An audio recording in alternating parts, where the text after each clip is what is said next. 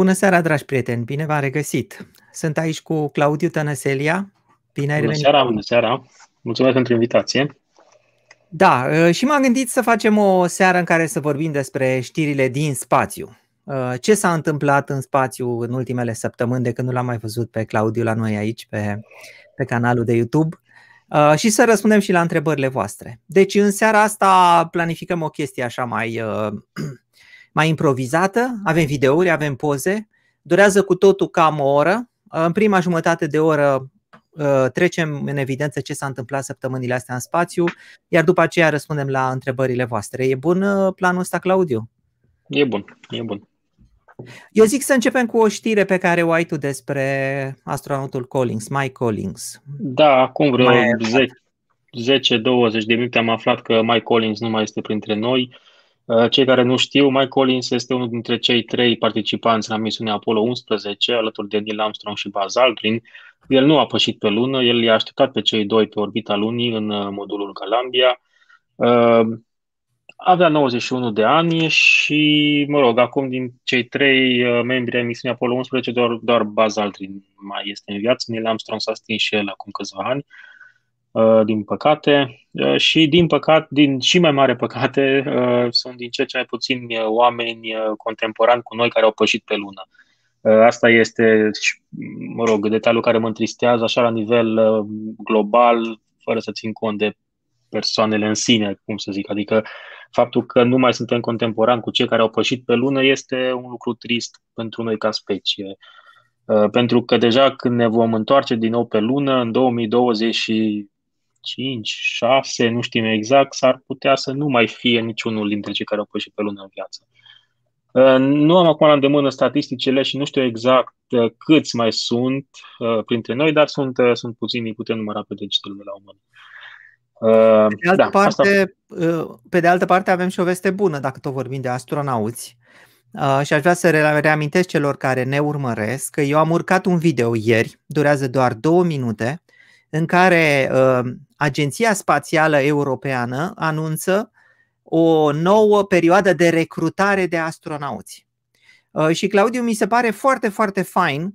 Uh, poate că mulți dintre cei care ne urmăresc nu-și dau seama, dar efectiv pot să devină astronauți. Al doilea astronaut român sau prima femeie astronaut sau al doilea bărbat astronaut, pentru că ESA va, va pune la dispoziție 15 locuri aproximativ. Deci vor fi aproximativ 15 locuri de astronauți și uh, participă toate statele care fac parte din Agenția Spațială Europeană. Sunt vreo 20 de state și România face parte.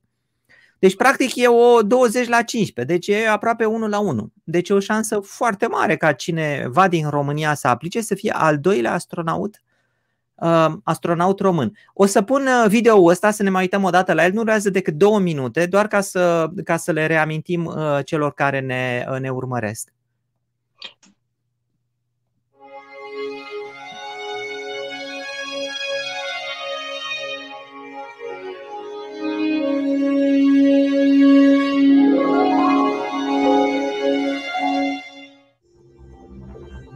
I want to build a rocket. And send it to the stars.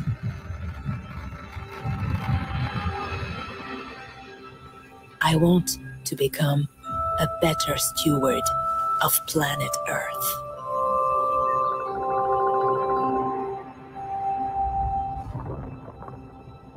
I want to defend our home against dangers from outer space.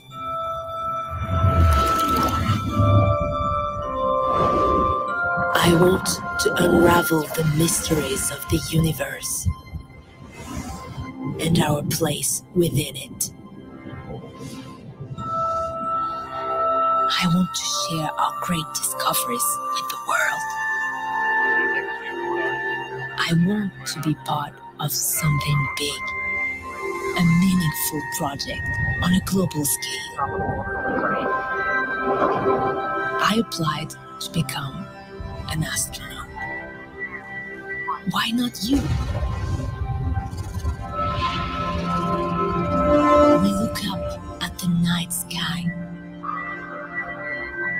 and wonder who we are and where we come from. What if the answers were within reach? the European Space Agency cares for your dreams and works every day to turn small steps into giant leaps. Ready to join the crew?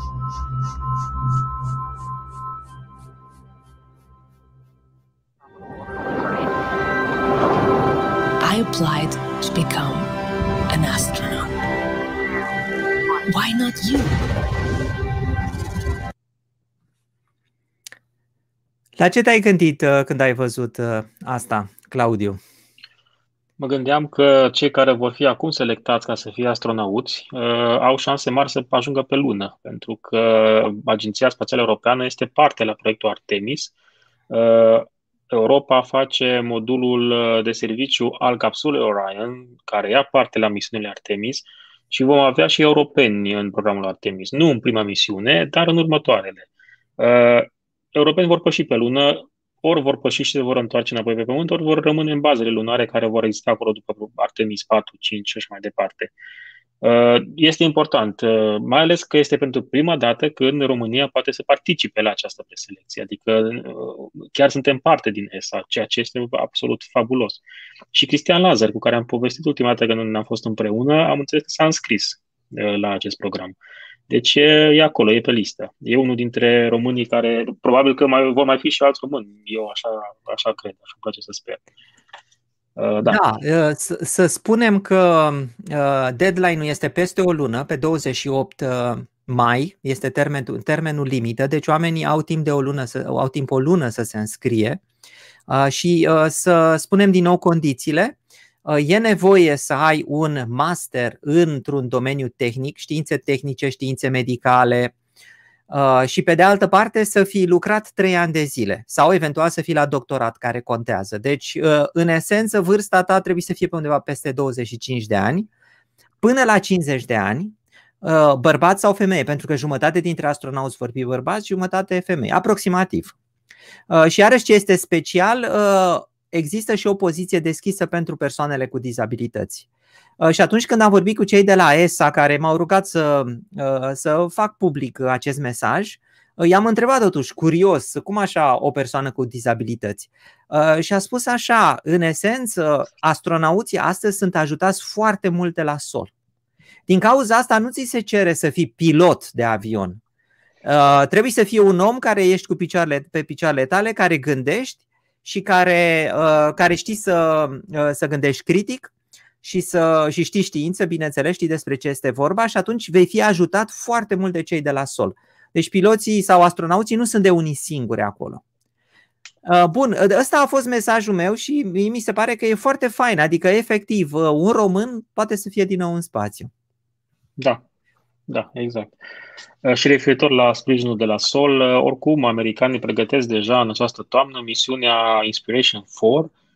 Nu a existat Inspiration 1 2 and 3, încep direct cu 4, în care vor fi la bordul unei capsule Dragon patru uh, complet amatori. Nu sunt uh, nici foști astronauți, uh, sunt absolut turiști. Mă rog, unul dintre ei plătește toate locurile, e un miliardar, dar ceilalți trei, inclusiv miliardarul, nu sunt de profesie, nu sunt nici atleți, nu sunt nici piloze de, de teste, sunt cetățeni obișnuiți. Avem și o asistentă medicală supraviețuitoare a cancerului, deci nu neapărat o persoană atlet sau un cum să zic, în, la maximum capacităților fizice. Uh, asta înseamnă că spațiul este deschis chiar tuturor și uh, sunt niște condiții minimale de bun simț care, trebuie, care pot să fie bifate de foarte mulți dintre noi, așa că noi sugerăm oricui să se înscrie că șanse există. Adică nu sunt chiar niște limite atât de dure pe cum, pe cum ne place să, să, să da, credem. Da, da. Nu sunt Eu multe locuri, e drept.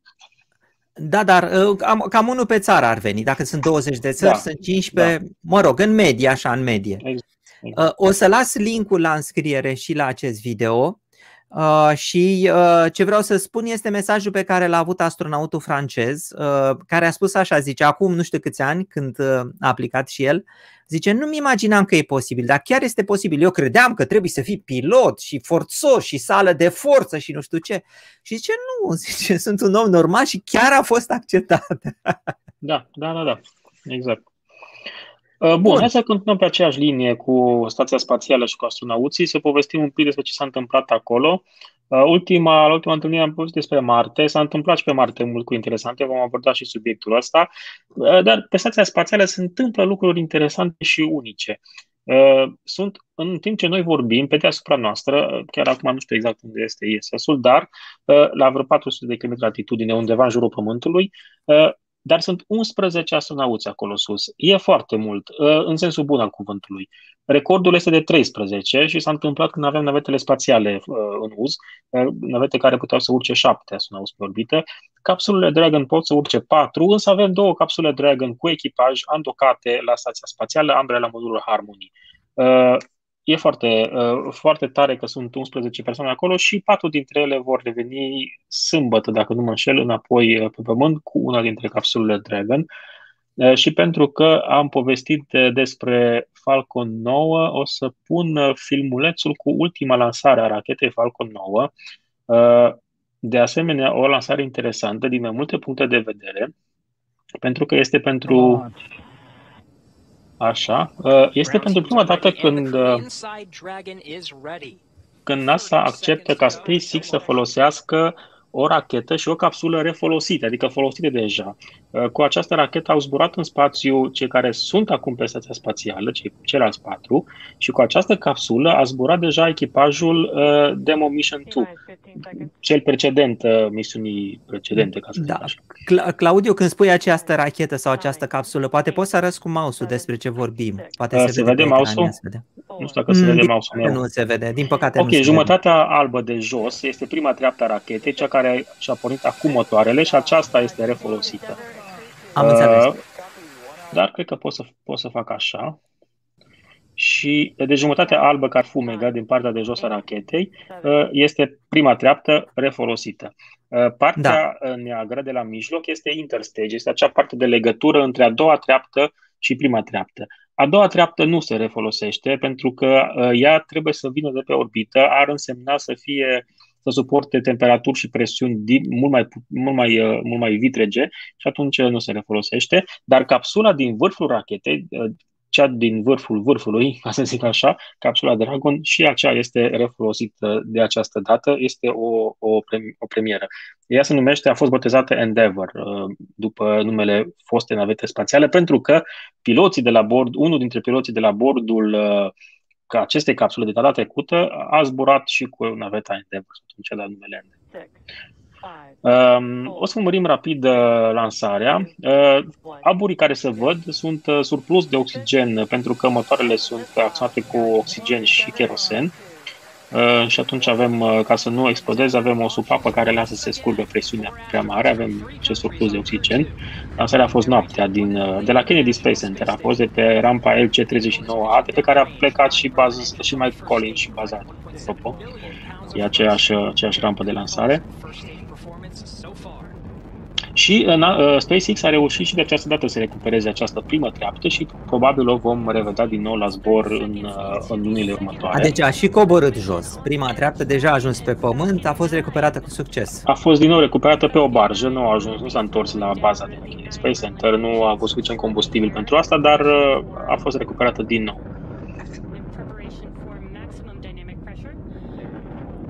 E Dar foarte și... interesant. Adrian Șonca spunea, uh, mâine seară o să fiu la o lansare a lui Adrian Șonca, care a scris o nouă carte, o călătorie prin, uh, o călătorie prin cosmos sau cam așa ceva. Și el spunea foarte frumos, zice, durează câteva minute ca o rachetă să ajungă în spațiu și după aia câteva ore ca să ajungă la stația spațială.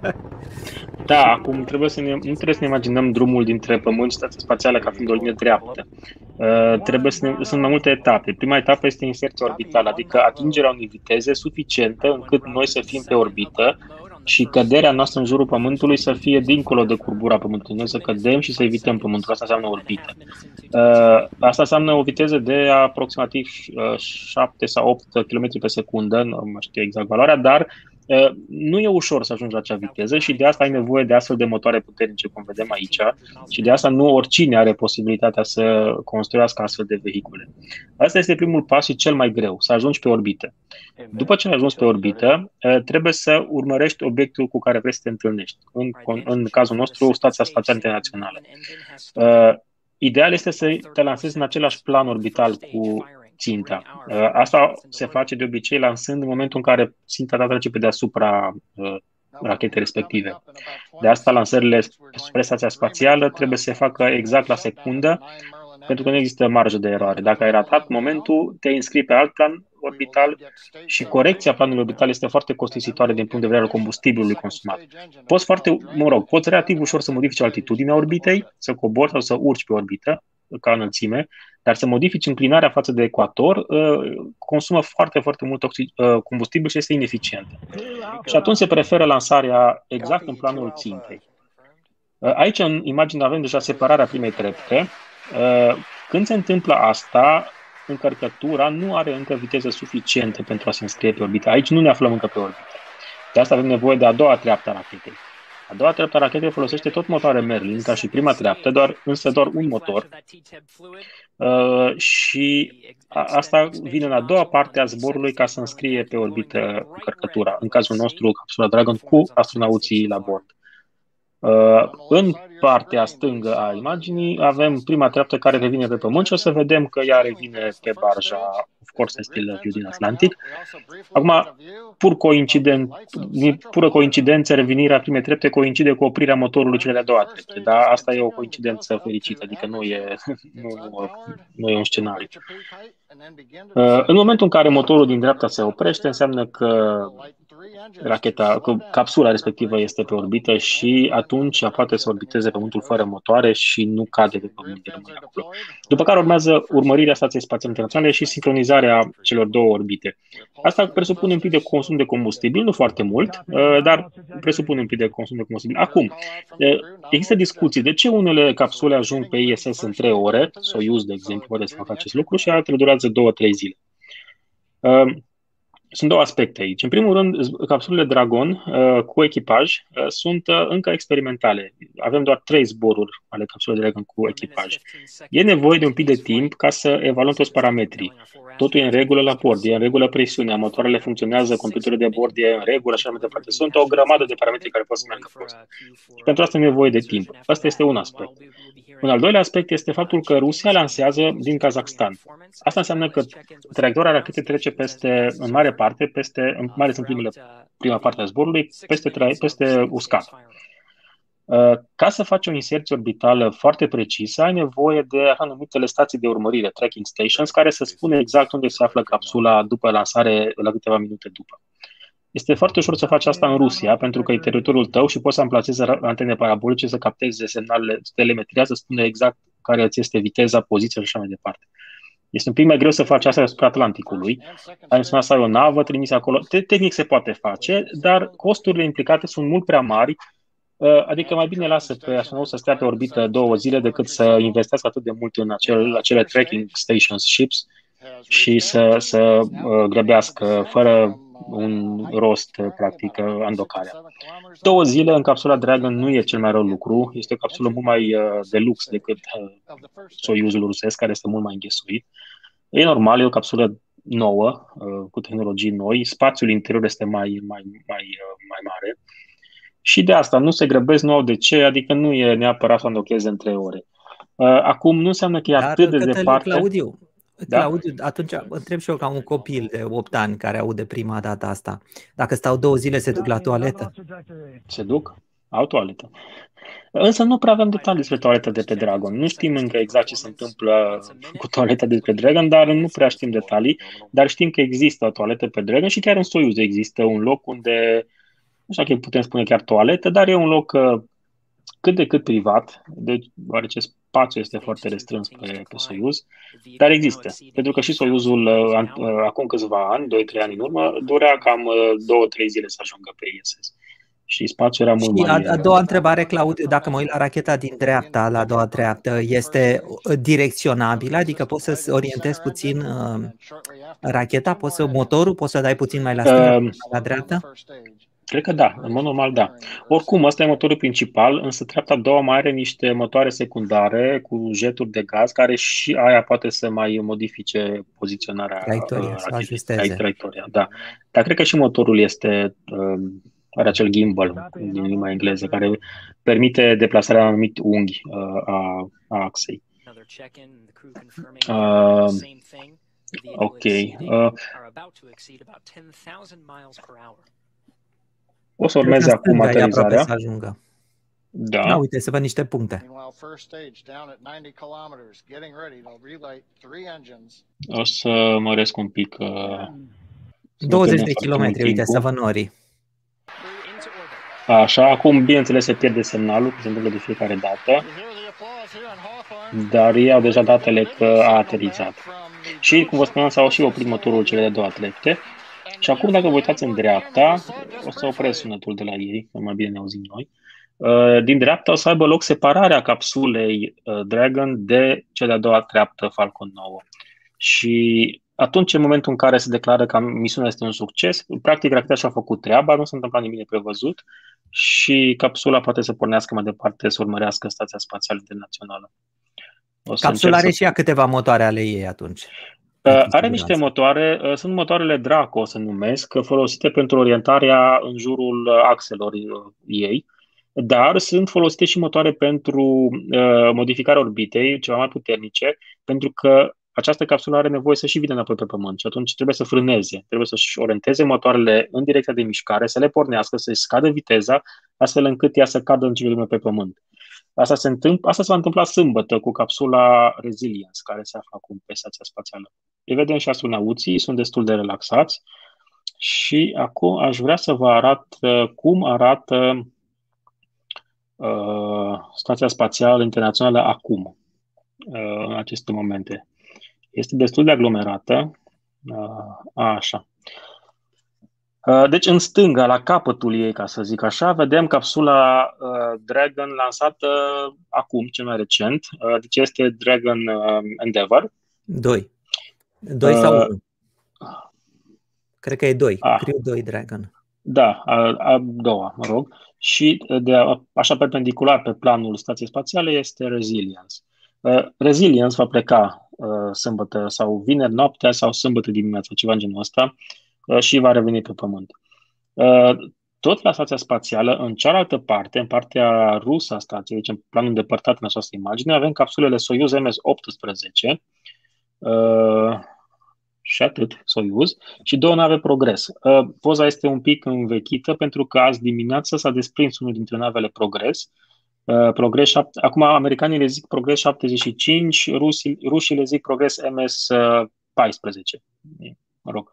Uh, această navă Progres 75 s-a desprins după un an de cuplare cu Stația Spațială Internațională. De obicei, capsulele Progres vin cu, adică nu de obicei, de, de, de regulă, ele vin cu provizii, apă, aer, uh, haine pentru, pentru astronauți au și combustibil la bord și când e cazul împing Stația Spațială Internațională și îi crește altitudinea, pentru că atmosfera, chiar și la 400 de km altitudine, interacționează cu forma asta ciudată a Stației Spațiale și îi reduce uh, în timp altitudinea. Și atunci vine nava Progres, pornește motorul din capătul ei uh, și mărește uh, altitudinea.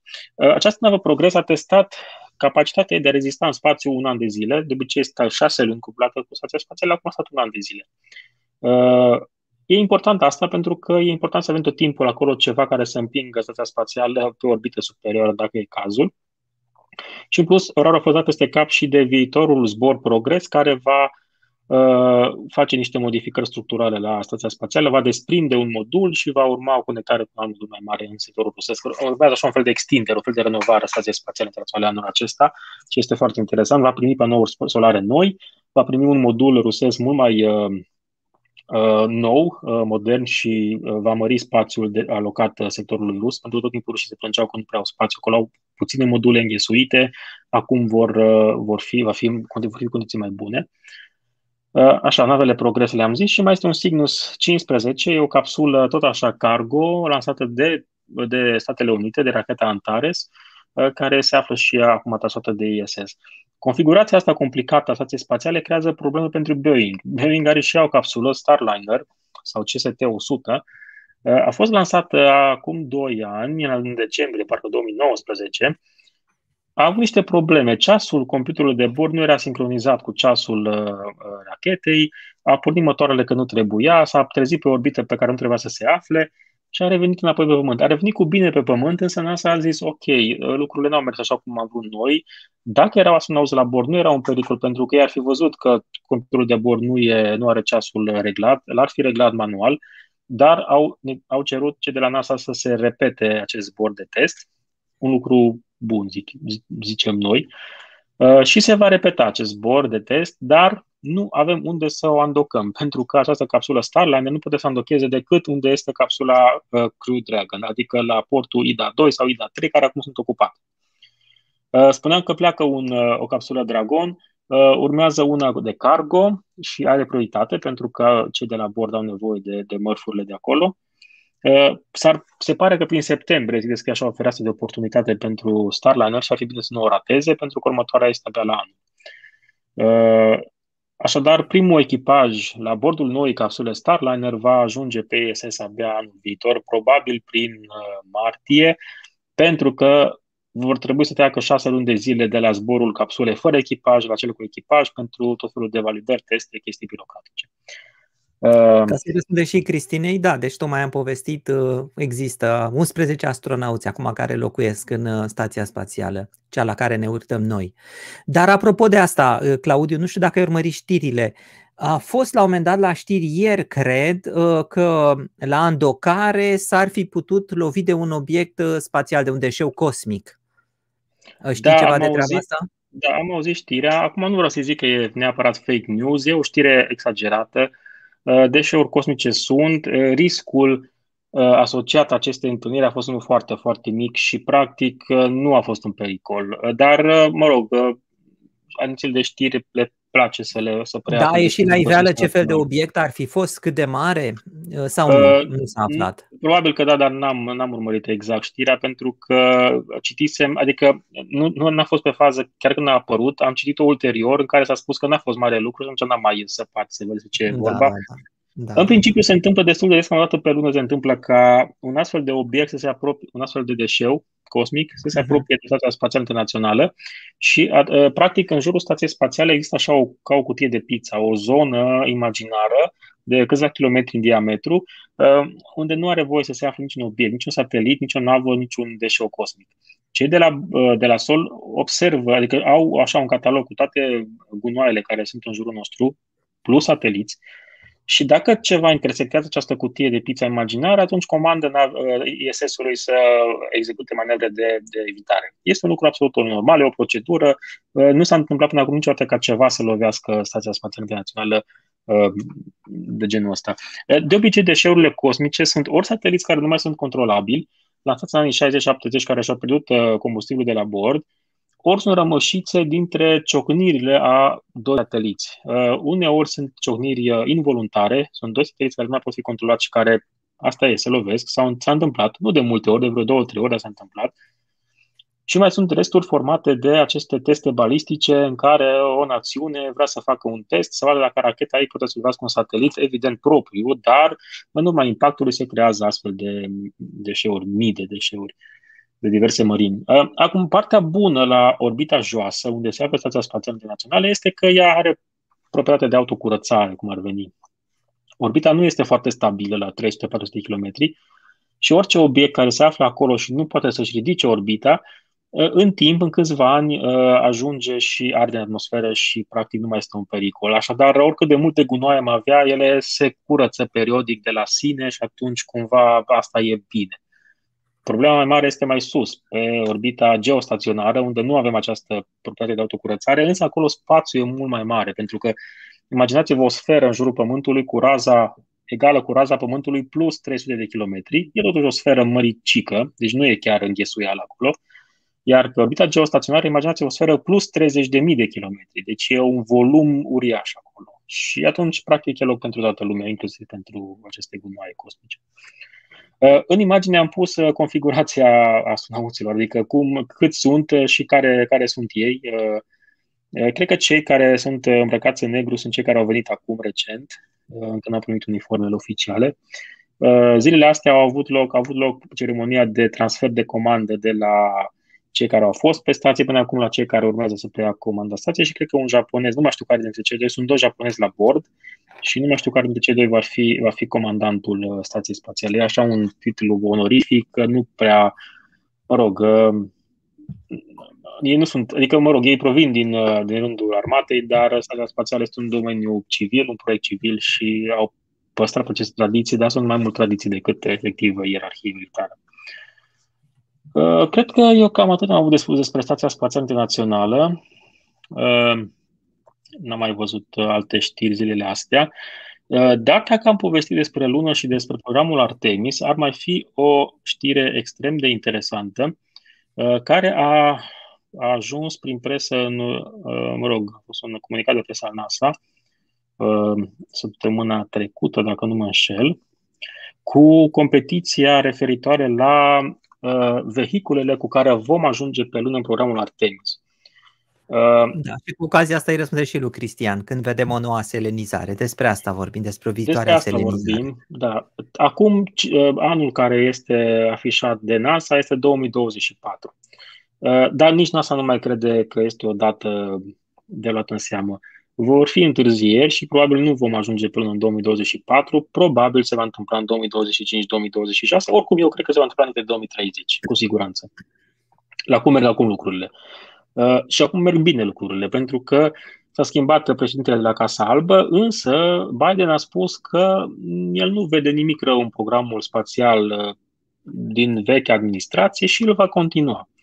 Uh, asta e un lucru bun pentru că vechea administrație nu a făcut lucruri rele în spațiu. A continuat ce a făcut Obama, a continuat programul uh, acesta comercial de explorare a spațiului, deci lucrurile merg cumva bine, indiferent de politică. Uh, și a, a crescut bugetul NASA, e, e bine, e bine. Poate să fie mai bine, bineînțeles, dar oricând poate să fie mai bine. Uh, dacă continuăm tot așa, probabil că înainte de 2030 vom ajunge din nou pe lună.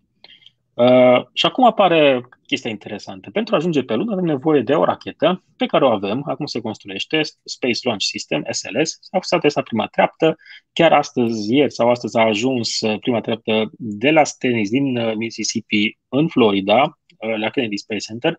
Ei vor fi montate boosterele cu combustibil solid și probabil vom vedea o lansare fără echipaj uman, dacă nu noiembrie anul viitor la început, deci e în regulă.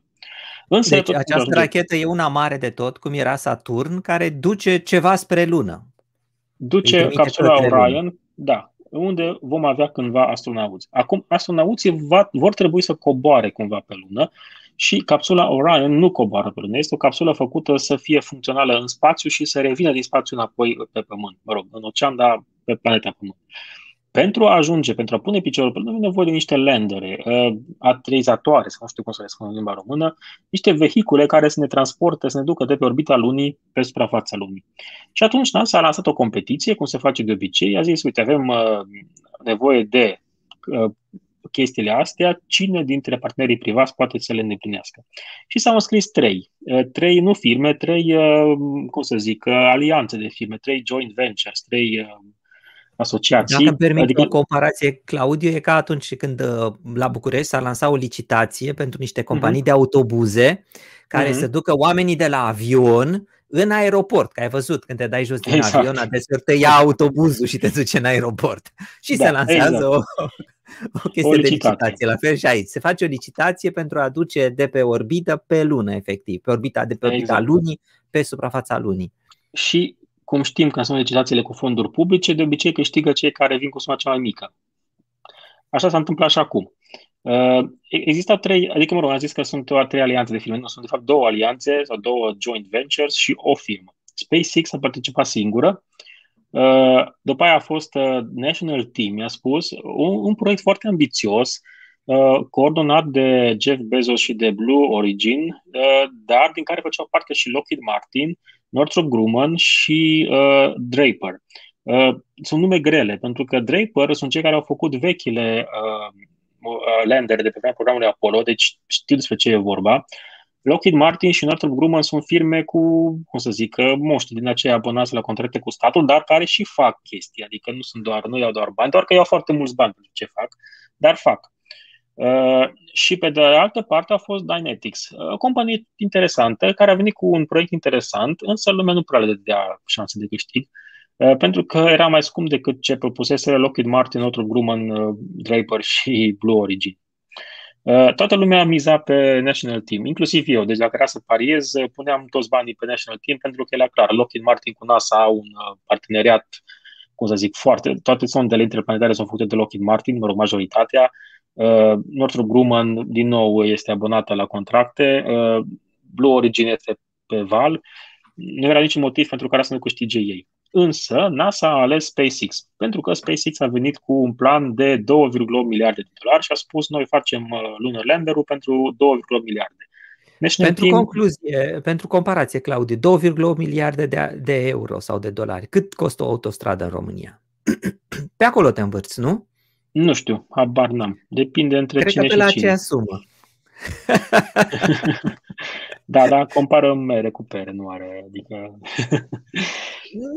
da, nu știu dacă compară mere cu pere, că totuși uh, sunt puține, adică asta vreau să zic. 2,8 ah, da, miliarde de, de dolari pentru așa ceva, pentru a da. un transport lunar, mi se pare extraordinar. Adică mi se pare Suma puțin. Este, este puțin pentru că foarte multă lume a comentat că practic pe cei de la SpaceX îi, vor costa, îi va costa mult mai mult acest Starship, adică mai mult de 2,8 miliarde.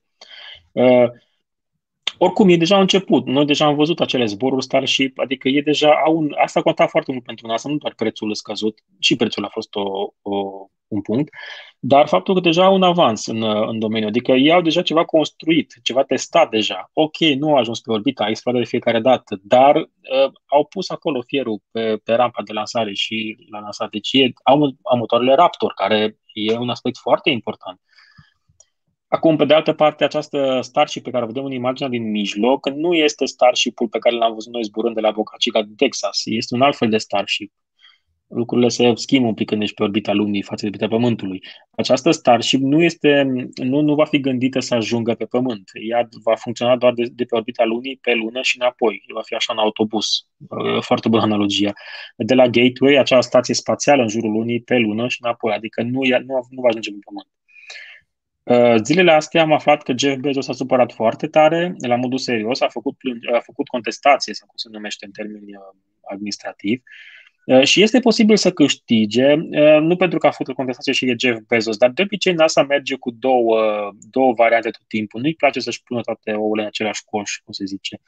Și atunci probabil că va mai alege încă o companie care să fie pe lângă SpaceX, în cazul în care se întâmplă ceva cu proiectul SpaceX, Eh, să continue cu a doua companie. Și probabil că va alege National Team pentru că este o, um, o abordare eh, clasică eh, care știm că va funcționa și chiar am un filmuleț în care eram pregătit să-l pun dacă câștigă National Team, dar dacă n-au câștigat o să pun oricum, pentru că sunt șanse mari ca să vedem și landerul lor la, la lucru, pentru că nu e mm, adică nu e o idee rea ce propun ei.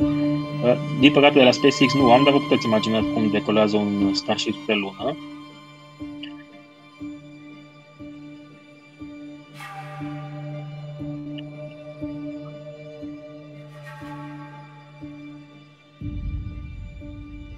Nu e foarte lung.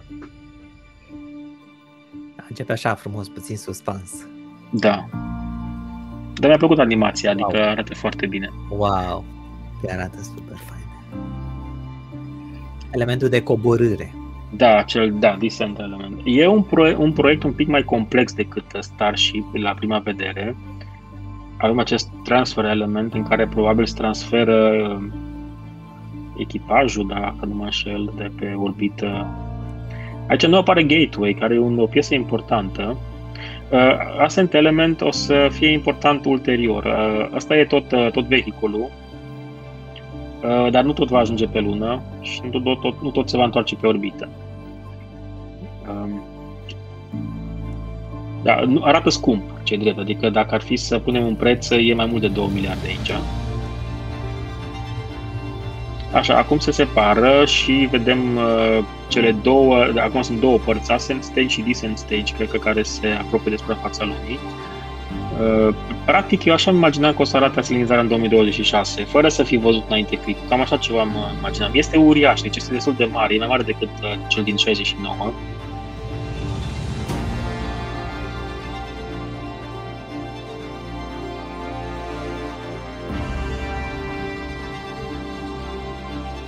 Vă dați seama după scara pe care se vede în imagini că așa.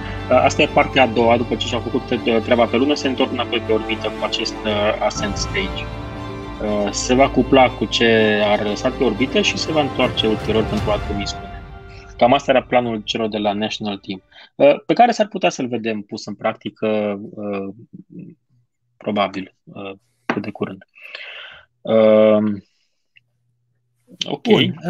Uh, hai să mai luăm câteva întrebări aici până ne mutăm da. la următorul subiect, nu? Uh, da. Tudor ne întreabă care credeți că este șansa ca un român să fie acceptat în programul ESA. Uh, am vorbit cu cei de la ESA și evaluările se fac pur și simplu pe bază cât de bun este omul, cât de mult știe, cât de mult se pricepe, cât este sigur pe el, cât, cât gândește cu mintea lui. Deci nu există niciun fel de discriminare pe baza naționalității sau pe baza pașaportului. Și ținând cont că sunt 20 de state și 15 astronauți, eu cred că șansa este foarte mare, adică practic 1 la 1. Șansa este foarte mare ca un român să fie acceptat în progres, uh, programul uh, ESA. Uh, deci da, eu nu sunt șanse să vedem al doilea român din spațiu dacă oamenii se înscriu. Dacă oamenii doar se uită la videouri și nu se înscrie nimeni, păi normal că nu o să ajungă. Uh, de Marșian, credeți că în viitor va fi nevoie de tot mai mulți astronauți? Uite, e o întrebare bună. Tu ce ai răspunde, Claudiu? Da, cu siguranță. Și uh, acum astronaut va fi un termen foarte larg. Nu vom avea nevoie doar de astronauți, ci vom avea nevoie de astronauți foarte diversificați ca și meserie. Uh, cu cât ne extindem în spațiu, la început era așa o chestie foarte exclusivistă, era doar piloți uh, de teste macho și masculă alfa și așa mai departe. Uh, în timp, cei de la NASA și-au deschis porțile pentru geeks, pentru nerds, pentru specialiști care aveau doctorate și nu erau parte din uh, forțele armate. Uh, vor fi nevoie de instalatori, vor fi nevoie de medici, de biologi, de geologi, adică de toate specializările la care vă gândiți. Uh, va fi, vor fi nevoie de stomatologi pe Marte, de exemplu. Uh, acești stomatologi care vor ajunge pe Marte vor fi și astronauți și va trebui să începem să exersăm acest trăitul în spațiu. Ce am făcut pe Stația Spațială Internațională. Dar trebuie extins. Îmi place cum pui problema, Claudiu, pentru că în esență este așa cum astăzi oricine sau aproape oricine învață să conducă mașină. Dacă exact. înainte, în anii 60, mi-aduc aminte de unchiul meu, unchiul tatălui meu, unchiul tatălui meu, deci în anii 60 era șofer și îmi spunea, Cristi, păi eu eram important, eram cineva, eram șofer când zice, nu avea nimeni mașină. era șoferul domnului director. Da, da și deci, acum avem câteva, da, avem câteva sute de astronauți, dar eu cred că vom trece să numărăm cu miile în următoarea, următoarea decadă, pentru că vor fi abordări private care vor trimite astronauți pe orbită. Până acum trimitea NASA din când în când, cu un Space Shuttle trebuia să te califici destul de greu. Acum, iată, avem, anul acesta vor zbura în spațiu patru oameni absolut normali uh, și lucrul ăsta se va înteți pe viitor pentru că va, se va ieftini accesul la spațiu, practic. Ce face Elon Musk este absolut fascinant. Vlad ne întreabă, există un tracker pentru sateliți precum este pentru avioane? Uh, da, există. Uh, o să las, uh, oare se poate după ce terminăm video, da, să da, pun da, și comentariu. Există o organizație, cred că parte din ONU, care efectiv asta are de lucru, asta e misiunea ei, să studieze tot ce acolo sus pe orbită.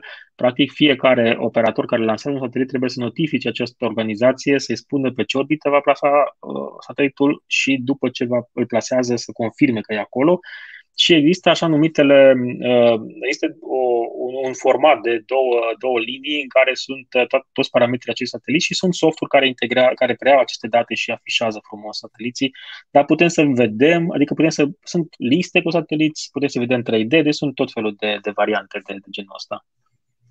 Uh, crezi că în viitor stația spațială se va mai mări? Ai vorbit deja puțin. Dar nu e vorba de credință, e vorba de planurile care sunt uh, acum și care se vor pune în practică. Anul acesta se va extinde sectorul rusesc al stației, deci și stația în sine. Uh, va primi panouri solare noi la sfârșitul anului pentru a-i mări capacitatea de producere de energie electrică la bord. Uh, și alte module mari nu mai sunt așteptate. Uh, s-ar putea să mai fie un modul rusesc cândva peste vreo 2-3 ani dacă vor mai decide rușii să-l laseze sau nu. Aici este o discuție pentru că în ultimele zile Uh, poate trebui să discutăm și despre asta rapid. Uh, au apărut zvonuri că Rusia se va desprinde de stația spațială internațională sau va pleca sau va face o stație nouă. Uh, asta spune și Cosmos, nu uite. El crede că stația va ieși din news în câțiva ani locuită cu alta. Acum, crede vor, Da, la drept vorbind, ISS-ul este bătrân. Uh, n-am mai avut niciodată pe orbită un obiect care să stea acolo atât de mult timp și nu prea știm cum se comportă metalele, aliajele, modulele la stresul de acolo, la radiațiile cosmice de acolo și mai departe. Nu este tânără, stația spațială nu va mai dura mult până, până când va trebui să o retragem din uz. Încă nu știm cum o vor retrage, nu există planuri la NASA pentru retragerea ei din uz. Vor trebui puse la punct. Uh, Uh, cum o trimitem în atmosferă? La Mir a fost simplu. Mir avea 80 de tone, stația spațială are vreo 400, dacă nu mă înșel. Deci e o diferență. Uh, da, despre Rusia, uh, ei tot, tot amenință că se retrag și în 2015 era o știre de genul ăsta, tot afară de știri. Trebuie spus că dacă decid să se retragă, dacă o vor face, Stația Spațială Internațională nu poate să, fun- să funcționeze fără Zarea și Zvezda, fără cele două module rusești. Așa e construit. A fost construit ca un proiect între Statele Unite și Rusia ca să fie bine, să fie pace. N-a fost construit în ideea de a se separa vreodată, ceea ce este un lucru excelent. Mă bucur că a fost făcut așa.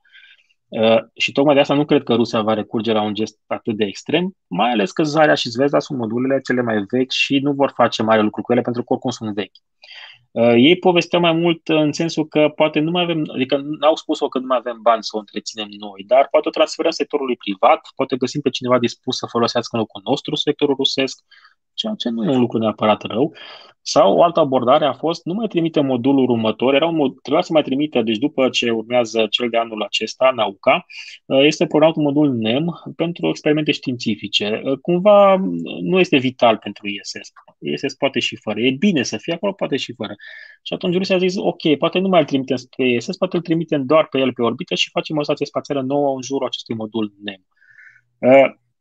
Uh, Acum, stațiile spațiale costă. Uh, sunt proiecte extrem de scumpe și nu că am ceva cu Rusia, dar sincer nu-i văd în stare financiar să suporte o astfel de proiect de unii singuri. Uh, nici Statele Unite Ai vreo idee cam câte miliarde pe an în total? Toate... Stația spațială în total a costat 150 de miliarde de dolari de când există, de vreo 20 de ani. Uh, și mai e și partea de logistică, adică nu e, nu e vorba doar de bani. Uh, Iată, China, de exemplu, va lansa mâine uh, modulul viitoare stații spațiale chinezești. Vom avea, deci începând de mâine, vom avea încă o stație spațială pe orbită. Acum, acel modul este unul de mici dimensiuni, relativ, are doar vreo 14 metri uh, lungime sau 16, dacă ținem cont și de partea de andocare. Și la finalul, uh, după acest modul, în anul următor, vor urma, urma încă două și vor fi practic trei module. Ea va fi mai mică decât stația spațială Mir. Deci, uh, China de astăzi nu poate să construiască un mir de una singură. Nici nu cred că are capacitatea tehnică să facă acest lucru. Uh, nu mă îndoiesc de capacitatea tehnică a Rusiei. Este probabil peste Statele Unite la, la acest domeniu, motiv pentru care Statele Unite a ales să colaboreze cu Rusia pentru o securitate națională.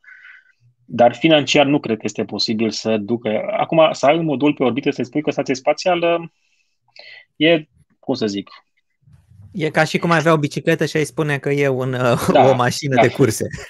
Exact. Adică și China până acum a avut uh, Tiangong 1 și Tiangong 2, au fost câte două module independente și zicea stație spațială și comunitatea internațională a zis, ok, știi, dar e doar un modul, adică nu prea poți să spui stație. Ok, e acolo, e folosibil, dar măcar să fie două, adică măcar să avem o chestie asamblată, să, să așa. Acum vom avea, adică acum China, uh, acest uh, prim modul care va fi lansat, urmează să fie antocat cu altele și va fi uh, o stație care ne va aduce aminte de Mir. Nu va fi la fel ca și Mir, dar va fi pe acolo. Asta se întâmplă mâine, așa că neapărat. Asta. Da, da, și da, da. este foarte importantă, este lansarea cu o rachetă Changzheng 5B, care este cea mai puternică rachetă chinezească construită vreodată.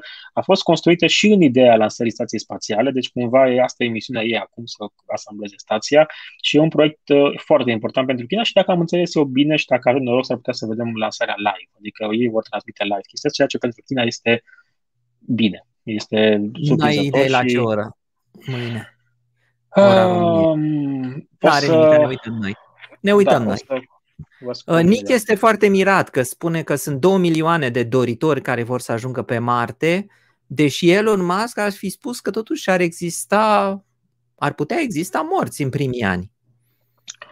Păi, uh, explorarea spațiului uh, vine cu niște riscuri. Toți cei care zboară pe orbită își uh, asumă aceste riscuri și am avut victime. Am avut Challenger, am avut Columbia, am avut tragediile de la Soyuz 1, Soyuz 40, adică au fost uh, victime și vor mai fi pentru că vor crește numărul de oameni lansați pe orbită și odată cu ei vor apărea și primele victime. Este inerent și e un tribut pe care trebuie să plătim și nu trebuie să ne ferim de asta. Uh, Briana Acum, visează, da. Uh, Briana visează, uite, la un zbor către Europa. Satelitul uh, al cărei planete? A lui Saturn este Europa sau lui Jupiter? Uh, a lui Jupiter. Jupiter, Jupiter. Da, care vom, are un ocean subteran. Da, Europa este una din lucrurile fascinante din sistemul solar.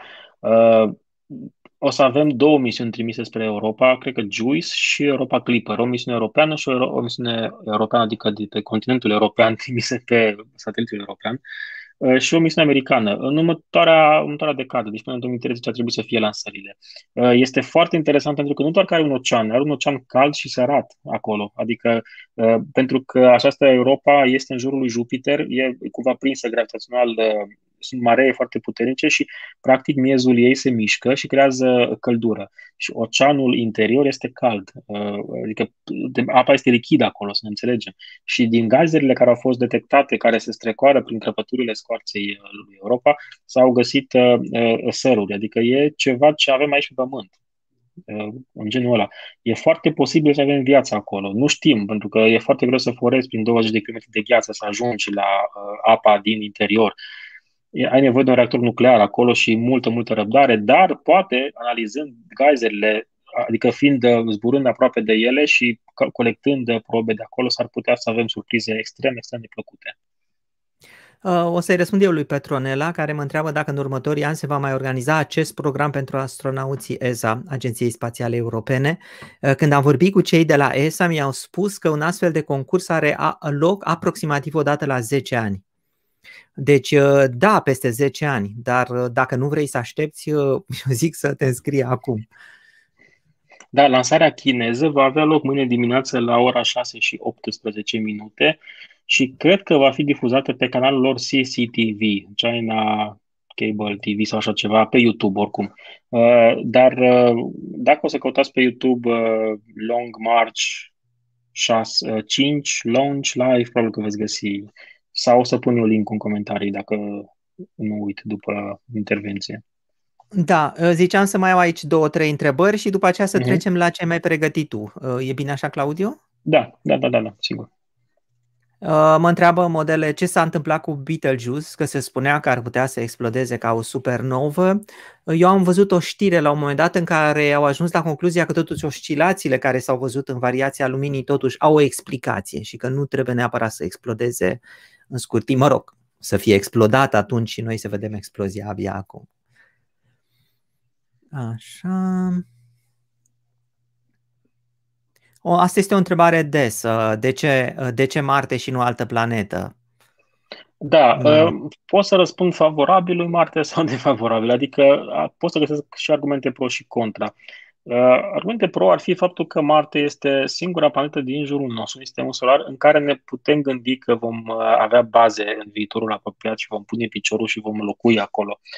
Să le luăm pe rând. Pe Mercur e cald. Nu poți să locuiești pe Mercur. Ai radiația solară extremă, ai temperaturile extreme, nu se pune problema.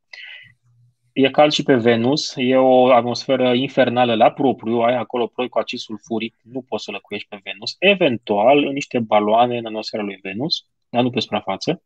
Avem Pământul, avem Marte. Dincolo de Marte e, sunt giganții de gaz pe care nu poți să piciorul, avem doar sateliților. Însă, câmpul magnetic al lui Saturn sau lui Jupiter face ca viața umană pe Europa sau pe sateliții lor să fie practic imposibilă. Avem niște radiații imense acolo. Deci ne rămâne doar Marte, dacă ne gândim să emigrăm cândva pe o planetă din sistemul nostru solar. Astea sunt argumentele pro. Acum, într-adevăr, am cam neglijat Venus în toată ecuația asta și mi-e pare rău de asta, uh, pentru că Venus este o planetă fascinantă de la care putem să învățăm foarte multe lucruri. Pe Venus avem un gaz de seră scăpat de sub control, care nu a fost generat de factori uh, industriali ca și aici pe Pământ, natural. Și asta trebuie să ne pună și nouă, uh, să ne pune pe gânduri să nu cumva să pățim la fel și pe Pământ. Să vedem ce s-a întâmplat efectiv cu Venus de, de atât de, de, de urât acolo. Uh, în plus, ultimele știri spun că s-au detectat substanțe în atmosfera lui Venus care ar fi fost create doar de procese metabolice. Deci ar putea să avem viață pe Venus și nu să căutăm pe Marte, de fapt. Venus este foarte interesantă și în următorii ani vom avea câteva misiuni spre Venus pentru a lămuri problema asta. Hai să ne întoarcem la pozele tale. Ce mai ai tu cu ultimele știri? Da, aș mai lua ultima, o ultimă întrebare legată de subiectul ăsta. Cât costă să ajungi pe Stația Spațială Internațională? Uh, 10 milioane de euro, acum depinde cine plătește. Uh, dacă vrei să zbori ca persoană fizică și ai foarte mulți bani, uh, până acum uh, Până în timp ce zburau navetele spațiale, se putea zbura pe stația spațială, după care, fiind doar zboruri cu capsula Soyuz, erau rezervate astronauților pentru întreținerea stației, era absolut normal. Acum s-a mai liberalizat piața un pic și este loc și pentru astronauți. Uh, înainte, prețurile erau pentru turiștii spațiali uh, vreo 20 de milioane de dolari, practic, uh, care au mai crescut în ultimul timp, dacă nu mă înșel. Deci, dacă ai vreo 50 de milioane de dolari, sigur și mă rog, tensiune arterială bună, probabil că singur, sigur poți să ajungi pe STZ, dacă ai și timp. Uh, Tom Cruise va ajunge pe ISS anul, anul viitor, dacă am înțeles eu bine. Uh, deci se poate dacă ai bani. Uh, oricum nu 10 milioane, e mai mult de 10 milioane. Acum, dacă ești astronaut NASA, cât plătește NASA pentru tine ca să zbori în spațiu, Uh, cred că sunt vreo, dacă nu mă înșel eu, vreo 50-60 de milioane de dolari uh, pentru uh, un zbor cu o capsulă Dragon, din care încap patru astronauți. NASA plătea pentru un singur astronaut american Rusiei 80 de milioane de dolari pentru ca să aibă loc în Soyuz. Acum cu Dragon lucrurile sunt un pic mai, uh, mai uh, ieftine din punctul ăsta de vedere. Uh, ok, și o să, o să pun acum pe ecran un satelit secret. Da, Sperăm să nu ne taie uh, CIA Semnalul. video după asta, da. Cam așa arată un satelit Keyhole, se numește, sau așa credem noi că arată muritorii de rând care n-au avut acces la el. Uh, sursa e trecută în josul paginii, nu știu exact de unde e, dar circulă imaginea pe net, deci este în domeniul public. Sper să nu fie vreo uh, problemă, dar uh, interesant este că acest satelit, adică el nu e atât de secret pentru că nu știm exact detaliile tehnice despre ce se întâmplă acolo, dar este similar oarecum cu Hubble-ul. Uh, și sunt câteva indicii care ne duc cu gândul ăsta. A avut loc recent, recent însemnând marți, o lansare a unei rachete Delta 4 Heavy sau Delta 4 Heavy și asta este o rachetă care de obicei lansează încărcături grele. Mai ales că lansarea a fost destinată orbitei terestre uh, joase. Deci satelitul a avut câteva tone bune, uh, poate peste 20 sau peste 10 tone. Uh, Astfel de sateliți keyhole, uh, cum vă spuneam, asemănător cu Hubble, sunt folosiți pentru spionaj în, de obicei în domeniul vizibil, adică lentila lor nu este îndreptată spre galaxii și spre găuri negre, ci spre, spre Pământ. Uh, de unde știm chestia uh, astfel de satelit? Păi, naveta spațială a fost construită tocmai la, adică ca la navetei, partea aceea unde se află sateliții. Specificațiile au fost primite de la, o să opresc aici puțin că e interesant ce se întâmplă și vreau să comentez specificațiile calei navete spațiale sau uh, încărcăturilor pe care le va putea, le, va, le va fi putut duce pe orbite, au fost făcute după cerințele armatei și armata dorea ca acei sateliți Keyhole să fie lansați din naveta spațială.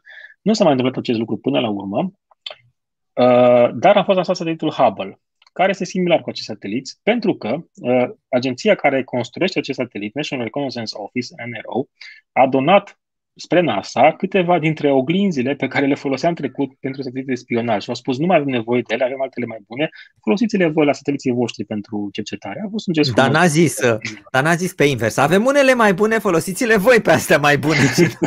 o să le folosească peste 20 de ani, probabil, pe acelea.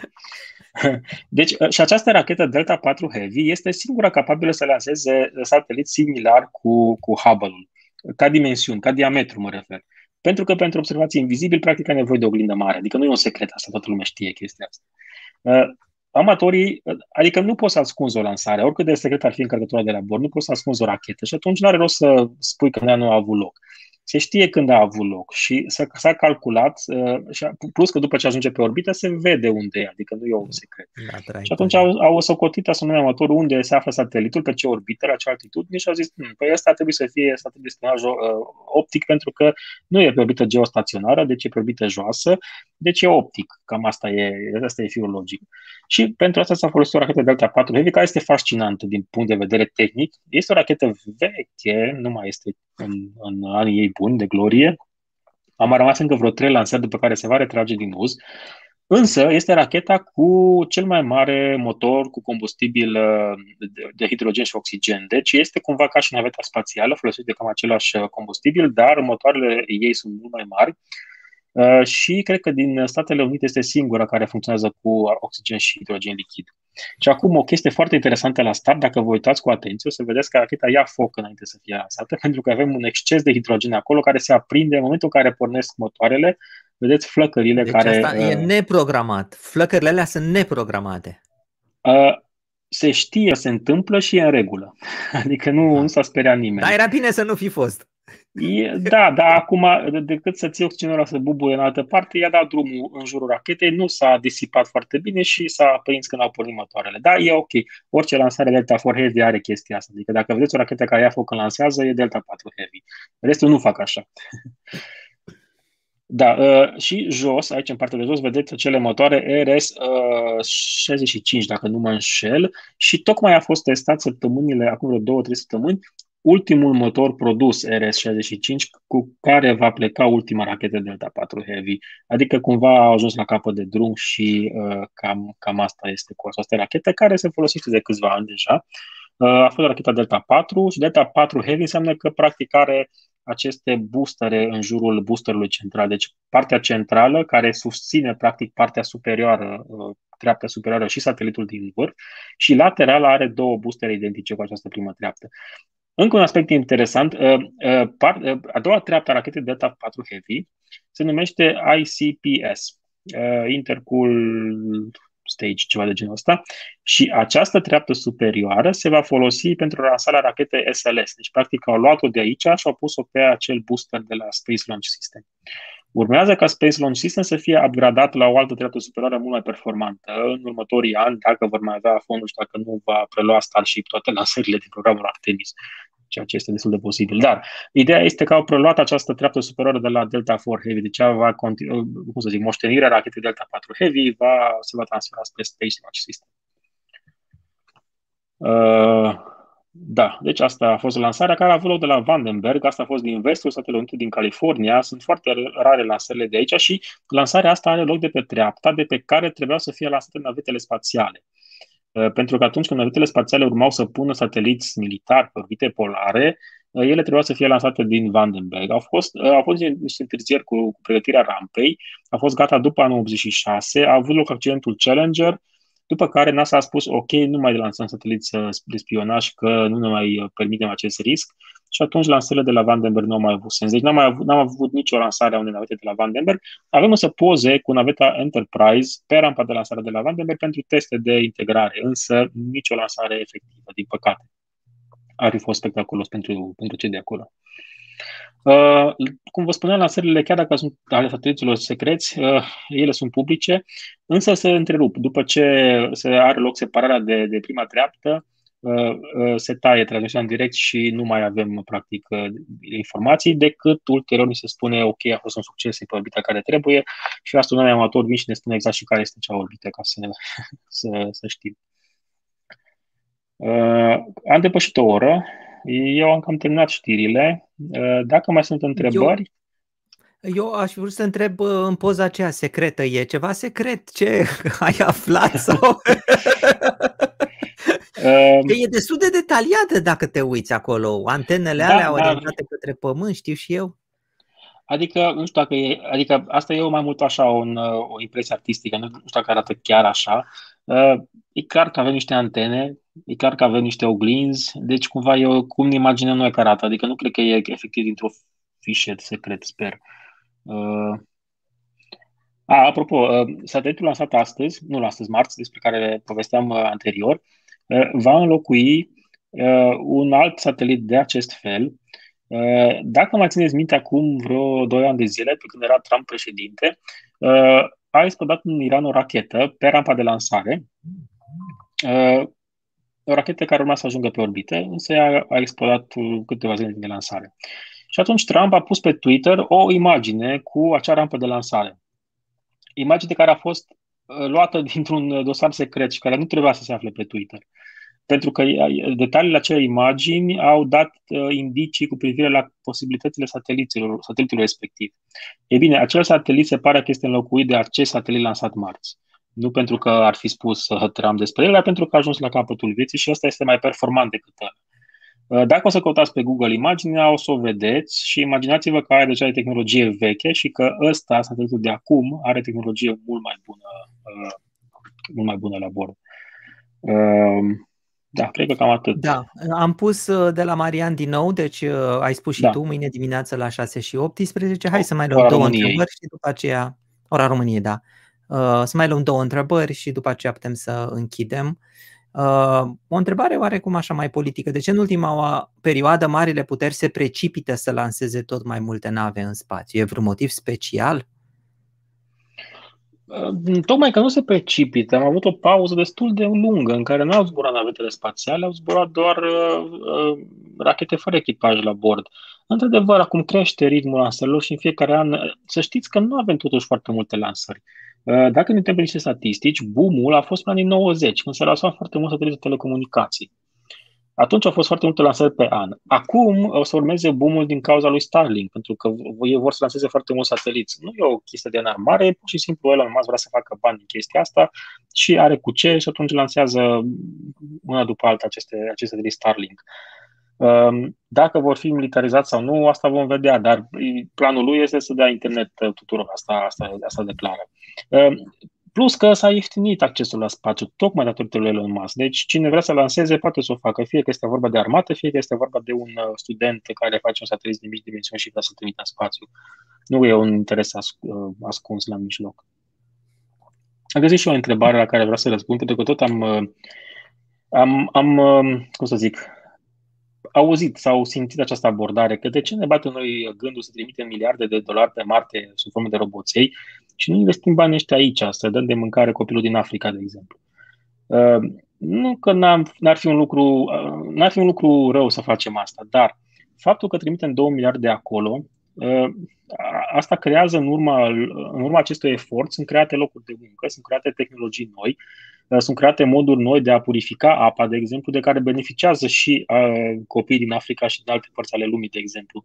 Uh, investiția în spațiu, un dolar investit în spațiu ne, se întoarce de vreo șapte ori înapoi.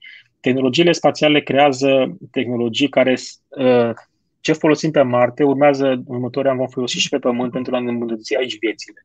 Uh, în plus, dacă ne-am opri acum toți din mersul în spațiu, și americanii și, și chinezii, nu cred că s-a rezolvat problema Pământului. Adică nu stăm noi în cele 20-30 de miliarde cât se investește în spațiu sau în programul Artemis. Nu asta ne salvează ca specie și nu o să ne îmbogățim toți dacă nu mai mergem de mâine niciunul în spațiu. Însă, dacă mergem în spațiu, avem șansele să găsim niște tehnologii, niște idei, niște abordări complet noi care să ne îmbunătățească cu adevărat viața aici pe Pământ. Nici nu se poate cuantifica efectul programului Apollo, de exemplu, asupra tehnicii de la, de la noi, asupra calculatoarelor, asupra computerelor. Ehm, asupra sistemului de purificare a apei, de exemplu, și a aerului și așa mai departe. Așadar, da, merită să mergem pe Marte, nu doar să fim acolo, să punem un steag, să lăsăm o urmă, ci pentru că mergând pe Marte lăsăm ceva în urmă aici pe Pământ, care este cu mult mai important decât ce facem pe Marte. Da, cred că ăsta e momentul să ne oprim. Ehm, ehm, să le spun celor care ne urmăresc unde te pot găsi. Parsec.ro am pus linkul de jos. Știu că reconstruiești uh, site-ul da, pe parsec.ro sunt informații mai seci, mai așa, e un fel de carnețel de, de, carnețel de notițe pentru mine, uh, dar sunt mai activ pe Facebook, chiar pe contul personal, unde vin cu știri uh, despre spațiu mai multe ori pe zi, de obicei cam asta e ritmul. Când se întâmplă ceva, pun și eu acolo o poză și spun despre ce s-a întâmplat. Și se întâmplă lucruri interesante în spațiu, atât de multe încât uh, uneori sar unele știri și n-apuc să le, să le dau mai departe, din păcate. Deci urmăriți-mă pe Facebook, pentru că acolo e, acolo e audiența cea mai mare, practic, și e mai, cel mai facil să, să distribui astfel de știri. Da, eu acolo te urmăresc. Mulțumesc foarte mult, uh, Claudiu. A fost foarte fain să aflăm ce s-a mai întâmplat în spațiu. Sper să ne mai uh, revenim, să ne mai revedem, pardon, uh, și în alte săptămâni. No, Mulțumesc la revedere. pentru invitație. La revedere!